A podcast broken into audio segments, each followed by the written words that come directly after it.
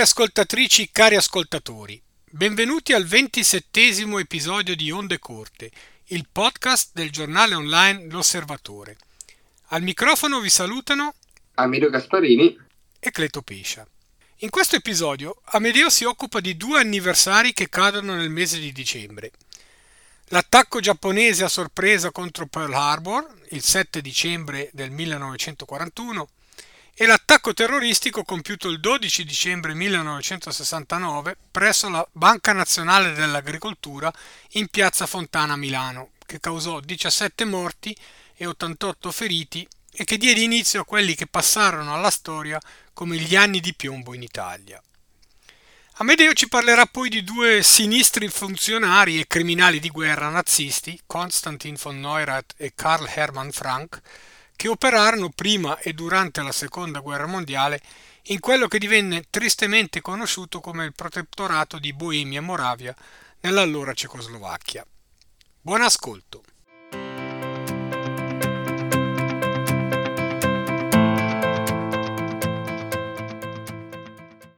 Sono tanti i momenti gravi della storia americana, naturalmente all'interno dell'immaginario collettivo l'attacco a Pearl Harbor nelle Hawaii il 7 dicembre del 1941 da parte dei giapponesi è uno di questi eh, momenti. Il presidente dell'epoca era Franklin Delano Roosevelt che era al potere, che era presidente degli Stati Uniti dal 1933, usò un tono assolutamente grave quando al congresso eh, parlò di quel 7 dicembre 1941 come un giorno che sarebbe passato alla storia come un giorno di infamia.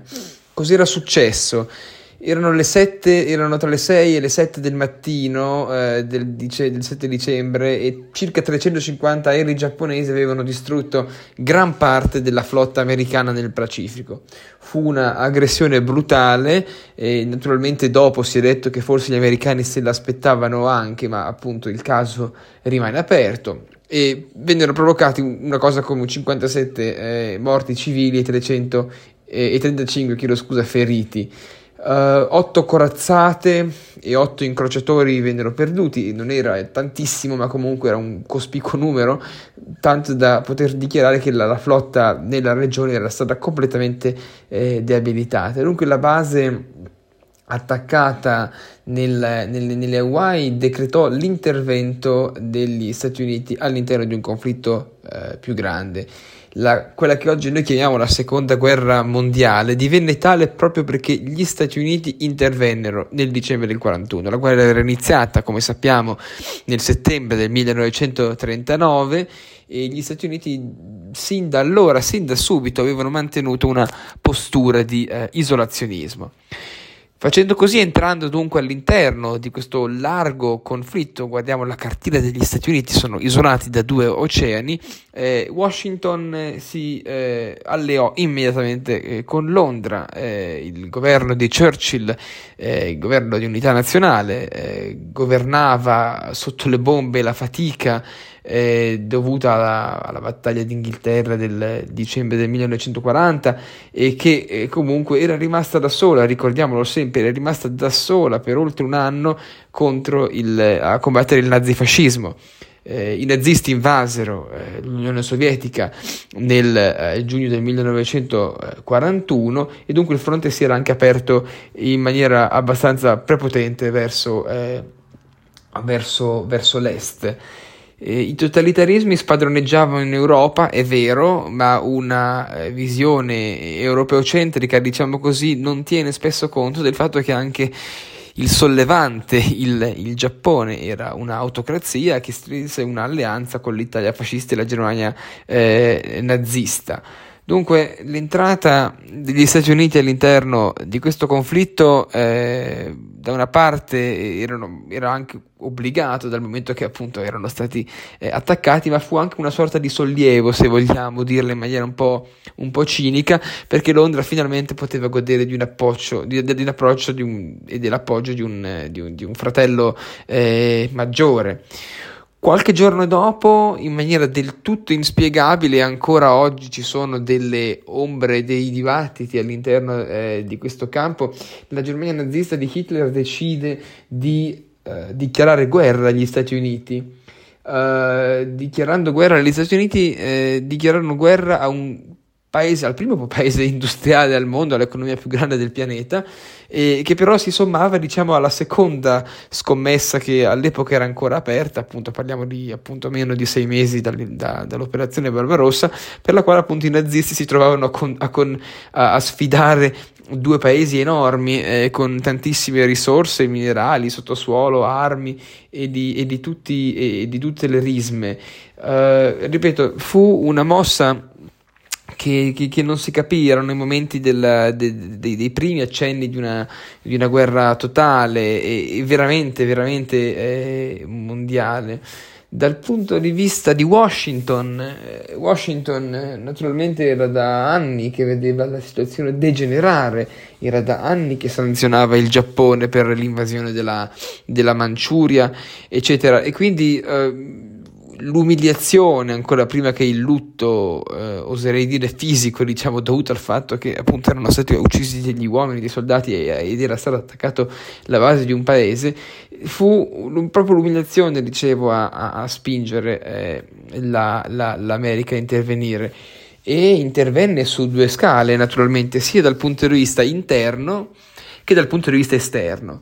Dal punto di vista interno, eh, e si dimentica spesso, sebbene poi negli ultimi decenni la cosa è emersa, è stata acclarata e, e molti storici ci hanno lavorato sopra, è che molti cittadini americani e non americani, ma comunque di origini eh, e di eredità giapponese, vennero eh, presi dallo Stato federale e messi all'interno di campi di concentramento e di detenzione. Questa è una macchia indelebile. Mm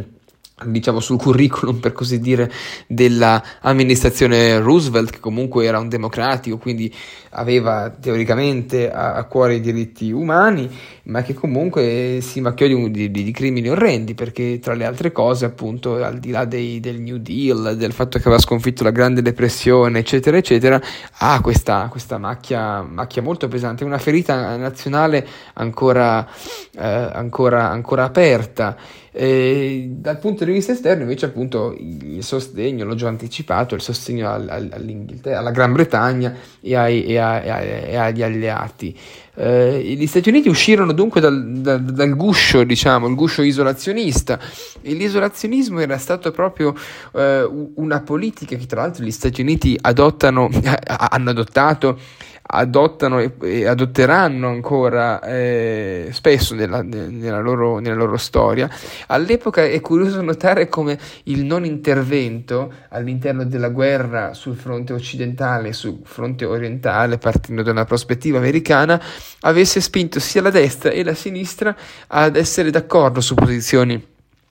isolazioniste. Dunque, il, il, non si doveva assolutamente intervenire all'interno del, del, del conflitto eh, europeo. Da destra eh, gli isolazionisti er- erano contro Roosevelt eh, perché, perché, Roosevelt eh, naturalmente simpatizzava per, per, per, Londra e non per Berlino. Dall'altra parte invece a sinistra ehm, non, si era isolazionisti perché non si voleva dare adito a un'altra delle tante accuse che si fanno nei confronti degli Stati Uniti al fatto che comunque era una potenza imperialistica, quindi non intervenendo veniva dunque a cadere, diciamo così, l'accusa di imperialismo, almeno in quel momento storico. C'è anche da dire che la sinistra, che comunque era anche sia sinistra, eh, sinistra, sinistra, diciamo così, e sinistra anche moderata, eh, al, al, tempo era, eh, come in parte è tuttora, eh, piuttosto eh, pacifista, quindi eh, c'erano anche da considerare le, le le amicizie nei confronti delle, delle lobby delle, delle, delle armi.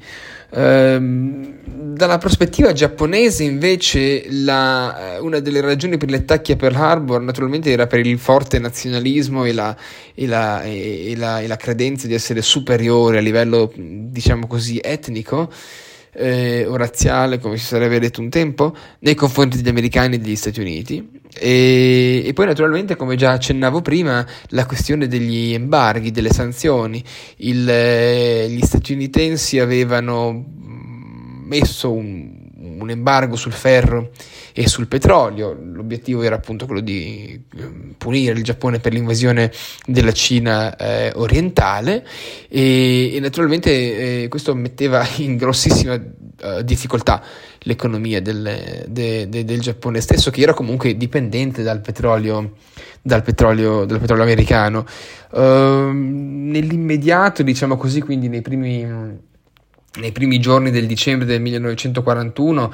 il eh, Pearl Harbor, diciamo l'attacco a Pearl Harbor fu una, uh, un successo, diciamo così, da parte dei, dei, dei giapponesi. Avevano distrutto, diciamo, il, il mito della, dell'America dominante che come poi si è visto e, e poi si vedrà più avanti nella storia eh, contro gli stati e contro il terrorismo reagì in maniera, in maniera quasi eh, non scomposta, però certamente eh, molto molto aggressiva e d'altronde si trattava di una, di una, guerra, non erano stati attaccati, non è che potevano fare finta di nulla. Eh, c'è da dire una cosa che poi eh, è interessante notare, questo paese che appunto dicevo prima tra due, tra due eh, tra due oceani deve la sua fortuna proprio al fatto geografico. Eh, la guerra che combatterono gli americani sia eh, in Europa che eh, in Asia non era dunque sul proprio territorio e questo contribuì certamente a creare la superpotenza che poi emerse diciamo dallo smacco più, più psicologico che altro di, uh, di Pearl Harbor. Quindi dalle Hawaii, se vogliamo guardare una prospettiva infine eh, europea iniziò proprio allora la speranza di vedere il fratello maggiore, diciamo gli Stati Uniti, nell'intervenire eh, nel vecchio continente contro i nazi fascisti e a fianco, se vogliamo, dei, dei sovietici. E curioso notare dunque che però, eh, nonostante appunto gli americani fossero accusati di isolazionismo, in meno di vent'anni era la seconda volta che entravano in un conflitto eh, da una parte europeo per salvare proprio gli europei.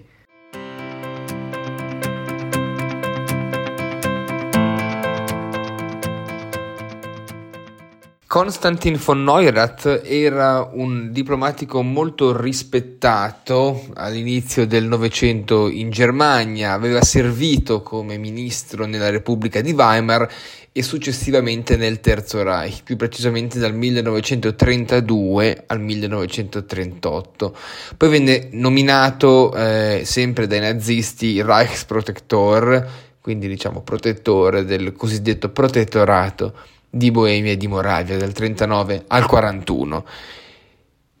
Faceva parte della tipica intelligenza tedesca che era specie eh, molto presente in alcune porzioni di, di, Germania, non era uno Juncker, non era un possidente prussiano, ma faceva piuttosto parte di quella fascia alto borghese e anche industriale eh, che si fece sedurre dal nazismo. Era nato nel Württemberg, quindi nel sud eh, ovest della Germania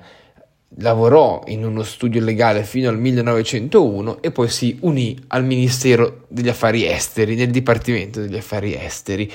Fu eh, consigliere eh, e viceconsole a Londra nel 1909 e poi venne assegnato all'ambasciata a Costantinopoli. Durante la Prima Guerra Mondiale fece il servizio militare, fu un ufficiale nel reggimento di fanteria fino al 16 e poi ottenne la croce di ferro. Tornò dunque in Turchia e dopo si spostò in Danimarca dove fu ambasciatore dal 1921 al 1930. Ambasciatore dunque anche a Roma dove espresse in diversi interventi il suo scetticismo in merito al regime fascista. Eh, dunque tornò a Londra dove la regina delle, dell'epoca che si chiamava Maria, era la, la regina Maria di Tech, eh, le, gli consigliò sostanzialmente di rinunciare all'offerta di Hitler, che nel frattempo era arrivato al potere nel 1933, di diventare ministro eh, degli esteri. Eh, naturalmente eh, von Neurath non eh, diede adito a, a, questo consiglio, non ascoltò la, la saggia eh, Maria di Tech e dunque eh, entrò all'interno poi del governo nazista. Ebbe un ruolo importante nel ritiro della Germania eh, dalla Società delle Nazioni, che avvenne immediatamente all'avvio, all'inizio de, dell'arrivo dei, dei, nazisti al potere, quindi 1933, giocò un ruolo importante nel famoso eh, accordo navale anglo-germanico, anglo-tedesco del 1935 e anche dunque alla rioccupazione della Renania nel 1936.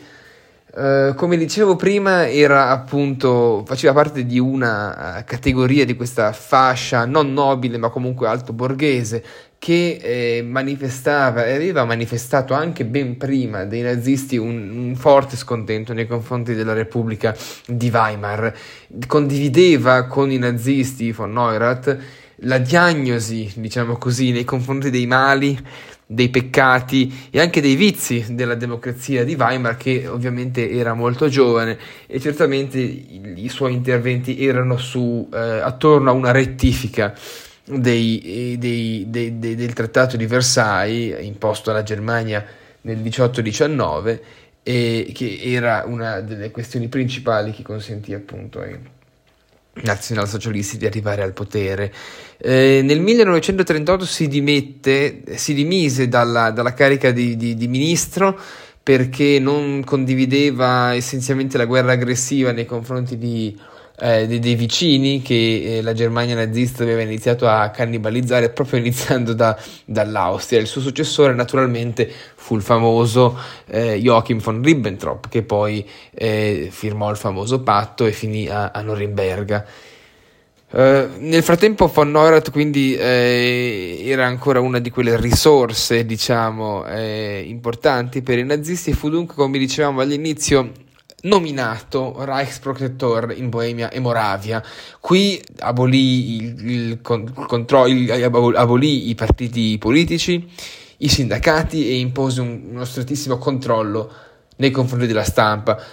e ovviamente le, la politica, tra virgolette, razziale, appunto, no? nei confronti degli ebrei. Il 20 aprile, una piccola curiosità, il 20 aprile, il compleanno di, eh, di Hitler, i cechi si radunarono nelle piazze della capitale di Praga e omaggiarono eh, Tomasz Masaryk, che è il fondatore della Cecoslovacchia, che era scomparso due anni prima. Quindi piccolo, questo piccolo episodio e tanti, anche, tanti altri iniziarono a, a fare, a, indussero, diciamo così, Berlino a guardare questo diplomatico un po' scettico con, eh, con occhio eh, malevolo. Nel 1939, appena qualche settimana dopo lo scoppio della guerra, scoppiarono delle proteste studentesche nella capitale ceca e lui eh, ovviamente le, le le, le aveva represse, eh, non in maniera soddisfacente, dunque nel 1941 venne rimosso e sostituito. A sostituirlo fu Reinhard Heydrich, o altrimenti noto come la bestia bionda, del quale abbiamo già parlato nella operazione Anthropoid. Von Neurath diventerà uno dei 16 imputati di Norimberga nell'ottobre del 1946 anche lui eh, avrà eh, la, sua cresce- la, sua sentenza cresciuta eh, in giudicato era dei era anzi il gerarca più, più, più anziano accusato di cospirazione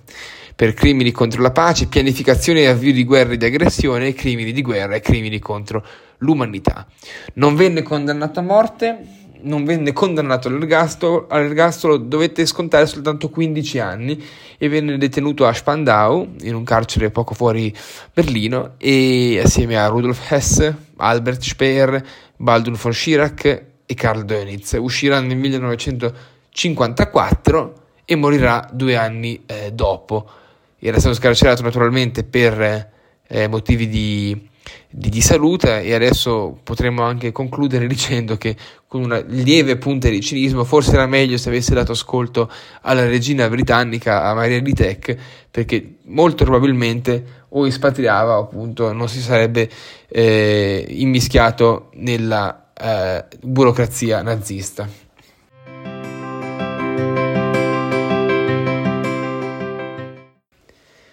Il secondo personaggio, sempre nell'universo nazista uh, all'interno della Boemia e della Moravia, fu Karl Hermann Frank, che si distinse per la sua ferocia e brutalità. Era una figura grigissima a livello uh, burocratico, era un funzionario radicale e al contempo zelante, odiava i cechi tra i quali era cresciuto e, e che i tedeschi avevano invaso appunto con la invasione della Cecoslovacchia. Era nato a Karlsbad nel 1898 ed era il figlio di un maestro di scuola elementare e sin da subito fu un fervente nazionalista. Si batté per unire i tedeschi eh, all'estero all'interno del grande Reich e fu sempre molto molto zelante, come dicevo prima, dal punto di vista di unificare questi, questi territori, questi, incorporarli. Iniziò a fare carriera politica nel partito tedesco dei Sudeti, altrimenti detto SDP, che contava eh, oltre 1.3 milioni di membri, che non era poco, ed equivaleva più o meno al 40% dei cittadini di etnia tedesca in Cecoslovacchia. Dal 1937 al 1938 eh, Frank ideò una serie di episodi provocatori che catturarono l'attenzione internazionale e che erano tesi specialmente a dimostrare in maniera del tutto posticcia, del tutto fasulla, eh, che eh, le autorità di Praga trattavano male le minoranze ceche. Questa era la tesi dei, dei, dei nazisti. Noi dobbiamo espandere anche il nostro Lebensraum perché le minoranze tedesche sono all'estero, sono oppresse gli eventi di Monaco che conosciamo e poi nel marzo del 1939 la Wehrmacht marciò su Praga infischiandosene dei, dei, del, del, concordato, dovremmo dire, del trattato, dell'accordo di qualche mese free, prima e inglobò tutta la Boemia, tutta la, la, la Moravia. Da qui inizia una, una, una, vita nuova e paradossale per Karl Hermann Frank, che si riteneva meritevole di fare una grande carriera all'interno del partito nazista o del partito nazista eh, locale, però alla fine fu sempre un numero due. Era Berlino che decideva quali uomini mettere ai vertici dei, degli stati che occupava. Dunque venne nominato vice Gauleiter della, della, della regione, fu se- segretario di Stato del protettorato sotto Konstantin von Neurath, di cui abbiamo parlato prima. E quando arrivò Heydrich eh, a Praga nel settembre del 41, eh, lui era capo della polizia e, comunque de facto suo numero due e dopo l'assassinio di Heydrich pensava di arrivare, eh, assassinio con l'operazione Anthropoid, pensava di arrivare alla testa del protettorato, ma fu secondo perché venne preferito ancora una volta un'altra persona, si chiamava Kurt eh, Dalueghe, che era il capo della, della Orpo oppure Ordnungspolizei. Conclusasi l'esperienza di Dalueghe eh, nel 1943 arriva un ex ministro, ministro degli interni della Germania nazista, che prese di nuovo il, il ruolo di di protettore della, di Boemia e Moravia. Era Wilhelm eh, Frick, che anche lui passò per, per, eh, per Norimberga. La guerra iniziava a concludersi, siamo nel 1945, Her- Karl Hermann Frank scappa, scappa da Praga e va verso, verso occidente, viene fermato da Pilsner, eh, a, Pilsen, che è la città, una delle grosse città della Repubblica Ceca odierna, eh, che si trova nella parte occidentale del paese, dagli americani. Venne allestito un tribunale popolare e il personaggio, pensiamo, era talmente odiato, talmente disprezzato che non c'erano avvocati disposti a difenderlo. Alla fine, eh, nel 22 maggio del 1946, eh, venne impiccato e tra il pubblico eh, di questa, eh, degli, alla, alla, corte del carcere di Pankraz a Praga 4 eh, c'erano anche le mamme, eh, alcune mamme sopravvissute di Lidice Lilice era stato il paesino eh, nel quale eh, era stato ordinato da parte dei nazisti di fare fuori, di, di, di, di ammazzare eh, gli 80 bambini di 80 e più bambini di, di Lidice e le donne venivano portate nei, nei campi di concentramento nel nord della Germania. Quindi insomma anche un'immagine abbastanza scioccante, le immagini di Karl Hermann Frank appeso per il collo circolarono parecchio all'interno della rinata, dopo la seconda guerra mondiale, della rinata Cecoslovacchia.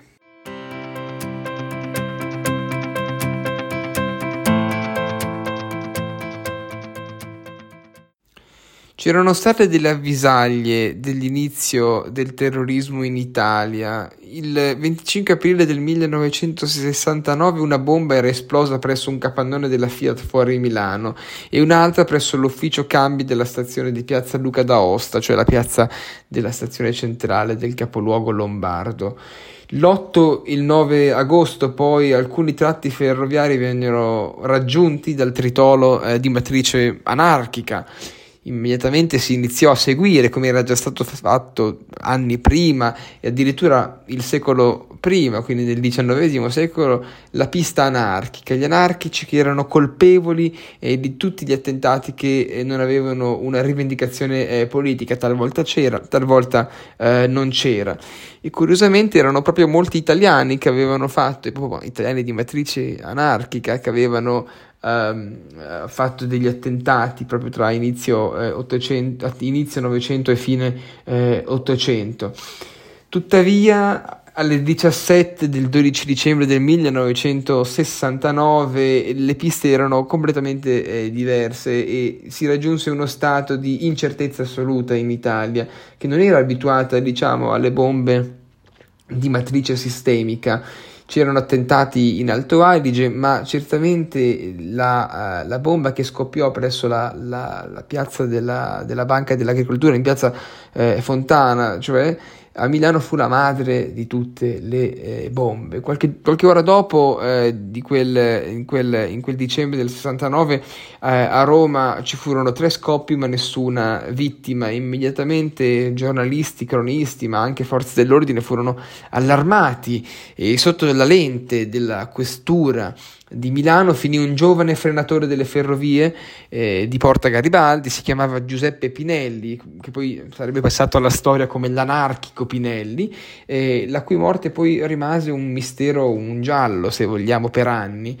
Eh, il gruppo di estrema sinistra Lotta Continua puntò il, il dito eh, nei confronti del commissario Calabresi, Luigi Calabresi, il papà eh, del giornalista eh, Mario, perché secondo costoro e anche a dire il vero secondo molti giornalisti Uh, Calabrese appunto avrebbe scaraventato questo giovane mm, anarchico, il eh, Pipinelli, dal quarto piano della questura eh, di Milano. Naturalmente fu un depistaggio clamoroso, le ricerche poi avrebbero portato eh, gli storici dopo, i giornalisti prima, a Pietro Valpreda. Eh, il, la matrice della, della strage fu di, di destra e aprì eh, diciamo così, la stagione per il terrorismo in Italia. Il clima violento degli anni 70 naturalmente non vide solo la destra, anzi vide soprattutto l'estrema sinistra che eh, commise eh, degli attentati terroristici il 68 prima e il 69 diciamo della bomba nel, nel, nell'Italia del tempo aveva, avrebbe poi eh, marcato l'inizio di una stagione tutta nuova. Non era il maggio francese che durò eh, due mesi ma era un maggio italiano che durò invece quasi due lustri quindi dieci anni di, eh, eh all'insegna comunque di un, di, un, un, di un, periodo estremamente politicizzato l'Italia era sotto eh, le bombe sotto gli attentati gli anni di piombo, come avrebbe detto eh, Montanelli, che poi raggiunsero eh, anche Aldo Moro e, e anche diversi, diversi, giudici, giornalisti, eh, magistrati, eccetera. Eh, fu l'inizio del terrore in Italia e della insicurezza eh, totale di ogni giorno, specialmente all'interno delle, delle grandi città. E il terrore era stimolato ed era giustificato da gruppi sia di destra eh, che di sinistra, laddove a destra si voleva un regime eh, autoritario in stile militare e dall'altra parte invece a sinistra un regime proletario dove invece si dava il potere al popolo come si dice entrambi erano naturalmente votati alla causa della violenza e sparsero una, uh, tantissimo tantissimo sangue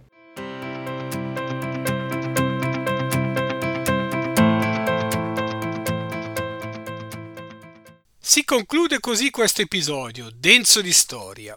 Vi ricordiamo che potete trovare tutti gli episodi del nostro podcast sul sito podcast.osservatore.ch e che per contattarci potete scriverci all'indirizzo ondecorte-osservatore.ch. A risentirci al prossimo episodio.